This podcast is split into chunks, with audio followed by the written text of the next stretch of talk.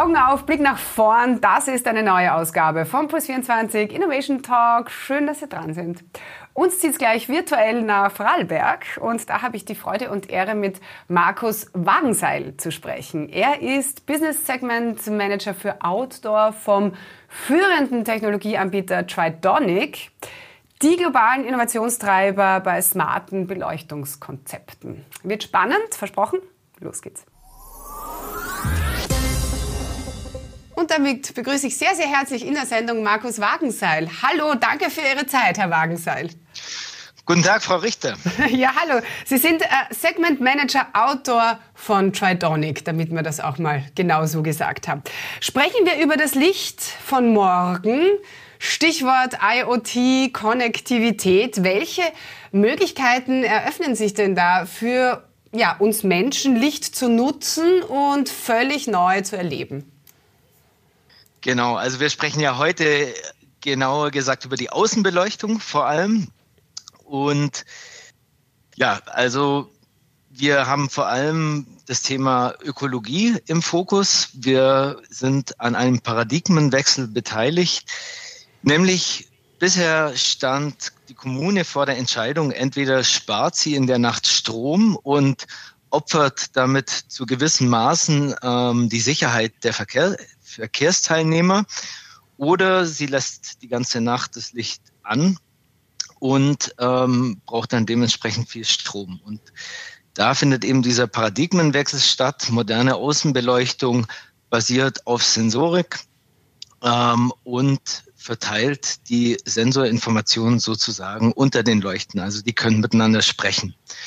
Und dadurch habe ich natürlich die Möglichkeit, dass ich in der Nacht, wenn der Verkehr abnimmt, ähm, ich die Leuchten runter auf ein gewisses äh, Dimm-Level und dass immer noch ein Sicherheitsgefühl bei den Verkehrsteilnehmern vorhanden ist. Und wenn dann wirklich Verkehr kommt, kann ich den über die Sensorik aufnehmen und dann das Licht dementsprechend hochfahren, um da die Sicherheit äh, zu gewähren. Das heißt, ich habe das Beste aus beiden Welten. Ich habe die Sicherheit für die Verkehrsteilnehmer und ich kann Strom sparen, wenn der Verkehr weniger wird. Aha, das heißt, dieser Paradigmenwechsel, von dem Sie sprechen, äh, das heißt, das Licht einfach nicht mehr nur leuchtet, sondern zusätzliche Aufgaben übernimmt. Sehe ich das richtig? Ge genau, also das Licht wird, es leuchtet einfach nicht mehr auf voller, äh, voller Helligkeit, sondern es wird, wenn kein Verkehr ist, wird es runtergedimmt und jemand, der jetzt einen Weg in einen Park zum Beispiel reinläuft, der sieht äh, trotzdem noch, aha, da, da ist Licht, es gibt ein, ein Sicherheitsgefühl, äh, es gibt ein Wohlgefühl äh, für den Verkehrsteilnehmer, ähm, läuft dann den Weg, entlang und wenn er dann detektiert wird, dann geht das Licht auf 100 Prozent, dass wirklich gute äh, Sichtbarkeit äh, gewährt ist. Richtig. Äh, äh, wie ist das denn in weiterer Folge, dass quasi die Fahrzeuge auch mit dem Licht in irgendeiner Form kommunizieren? Ist, geht das auch irgendwie? Äh, das ähm, ist visionär, ähm, kann sowas auf, auf langfristig äh, passieren oder kann, äh, ähm, kann sich der Markt in diese Richtung entwickeln, die Technologie. Aber aktuell ähm, ist es einfach so, dass die Fahrzeuge, die Fahrradfahrer oder die Fußgänger detektiert werden von Sensoren. Das funktioniert auch sehr zuverlässig. Ähm, und äh, das reicht uns eigentlich. Diese Information reicht uns eigentlich, äh, um, um zuverlässig dann das Licht hochzudimmen. Wie unterstützt eure Technologie jetzt ganz konkret den Klimaschutz? Genau, indem wir einfach ähm, den Kommunen helfen, Strom zu sparen, Energie einzusparen, ähm, die, die Außenbeleuchtung ist in, im, im Energiebudget der Kommunen ein, ein signifikanter Posten. Man spricht da oft äh, um Werte um die 30 Prozent, äh, die die Kommunen äh, an Energieverbrauch haben für, für die Außenbeleuchtung. Und durch ein Upgrade von, von konventioneller Außenbeleuchtung auf LED und den zusätzlichen Einsatz von, von Sensorik und diesen Kommunikationsmitteln sozusagen kann ich bis zu 85 Prozent Energie einsparen. Oh wow, okay, das ist viel. Genau.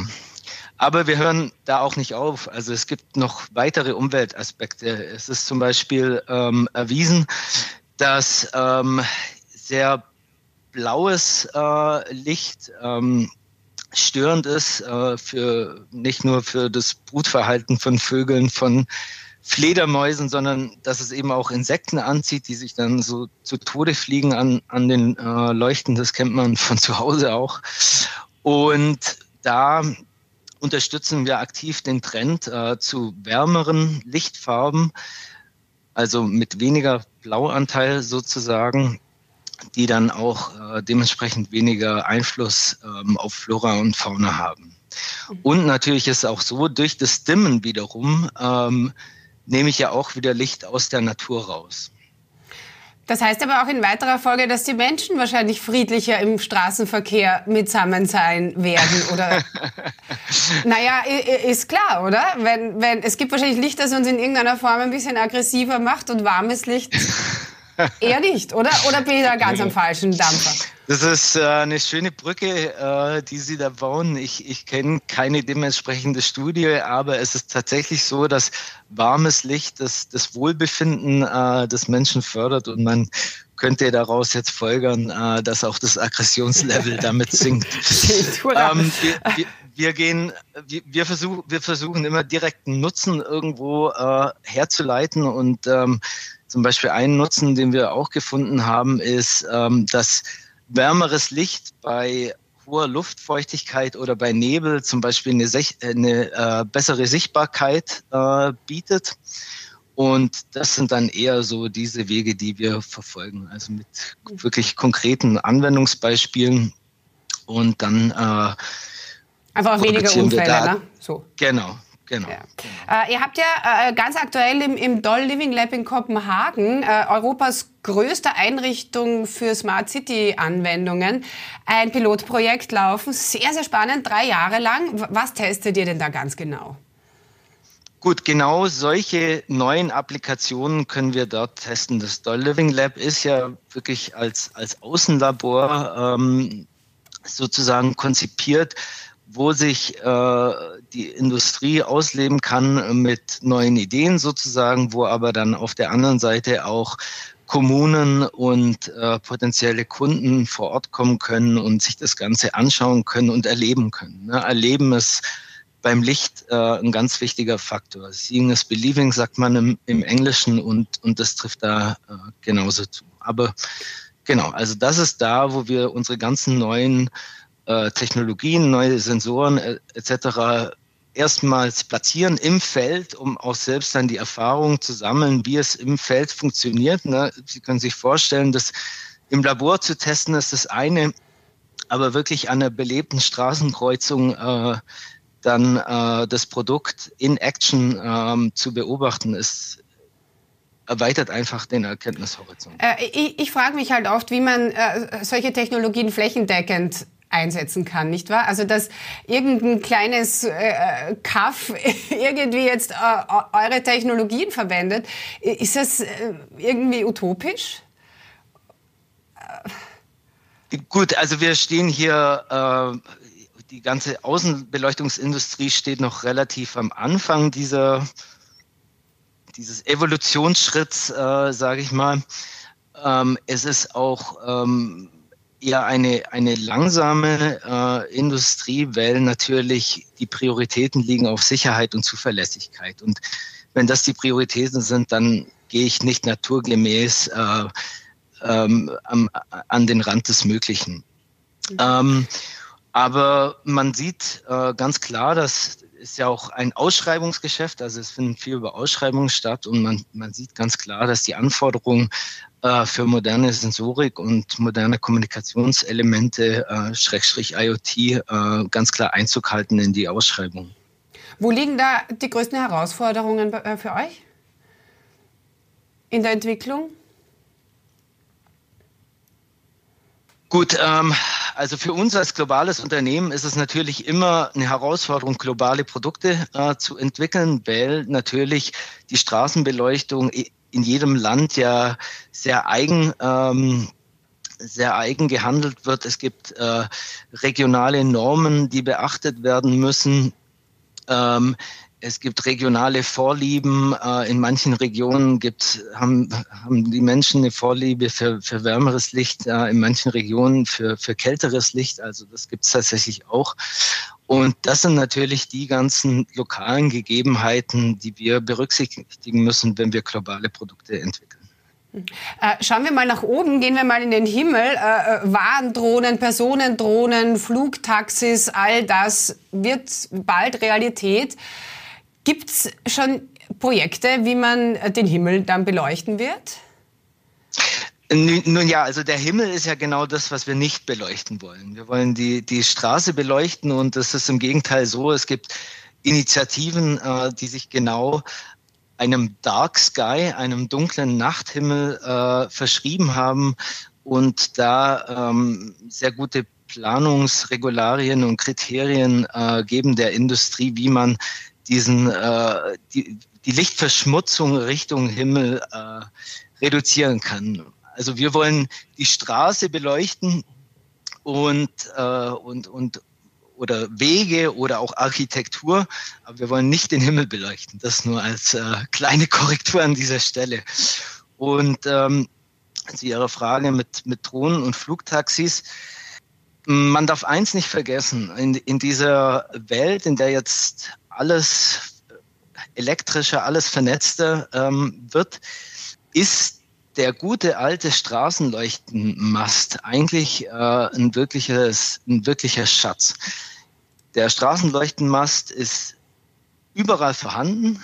Ähm, er ist in bestimmten Abständen bereits gebaut und er hat eine Stromzufuhr, die nicht erst gebaggert und teuer äh, verlegt werden muss. Und da ist eigentlich eher, geht die Frage eher in Richtung was kann ich aus diesem guten alten Straßenleucht für neue Mehrwerte entwickeln? Was kann ich dem zusätzlich aufpflanzen, zusätzlich an Aufgaben übertragen, ähm, um, um so einen Mehrwert zu schaffen? Mhm. Genau. Und zum Thema Drohnen gibt es noch zu sagen, äh, ist äh, bei, bei der Außenbeleuchtung, bei der Straßenbeleuchtung ist ähm, eine Schwierigkeit natürlich äh, die, die Wartung. Ähm, die Wartungstrupps müssen immer mit, mit Hubsteigern äh, unterwegs sein. Ähm, der Strom muss abgeschalten werden. Also es ist äh, die, die Wartung ist ein recht aufwendiges Prozedere und es gibt tatsächlich Player in der Industrie, die sich da äh, Wartungsvorgänge über Drohnen aktuell anschauen. Also das mhm. ist durchaus ein Szenario, an dem äh, geforscht wird. Sehr spannend.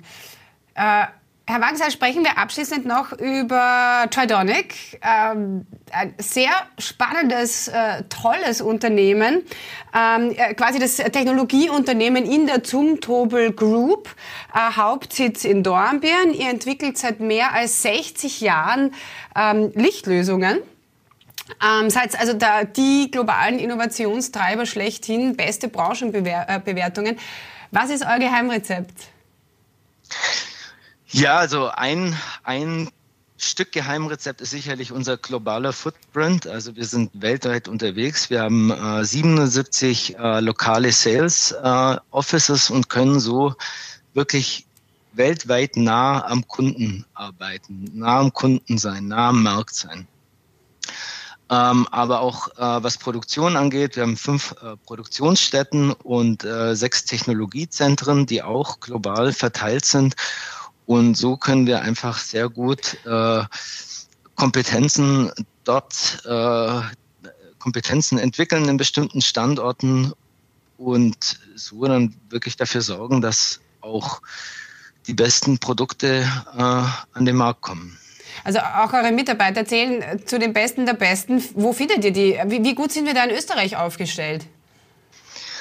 Wir sind sehr gut aufgestellt äh, in, in Österreich, in Vorarlberg. Ähm, das Ländle an sich ist ein sehr attraktiver äh, Arbeitsplatz.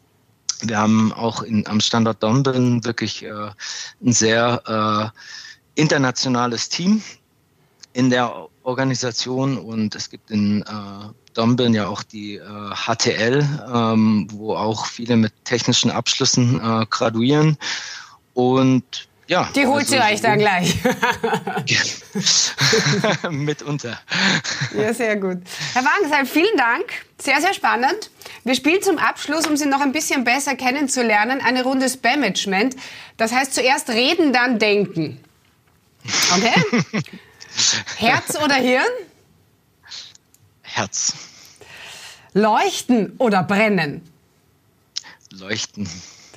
Montagmorgen oder Freitagabend? Freitagabend. LED oder MFG? LED. Träumen oder aufwachen? Aufwachen. Herr Wagenseil, alles, alles Gute. Dankeschön. Super, danke. Ciao, ciao.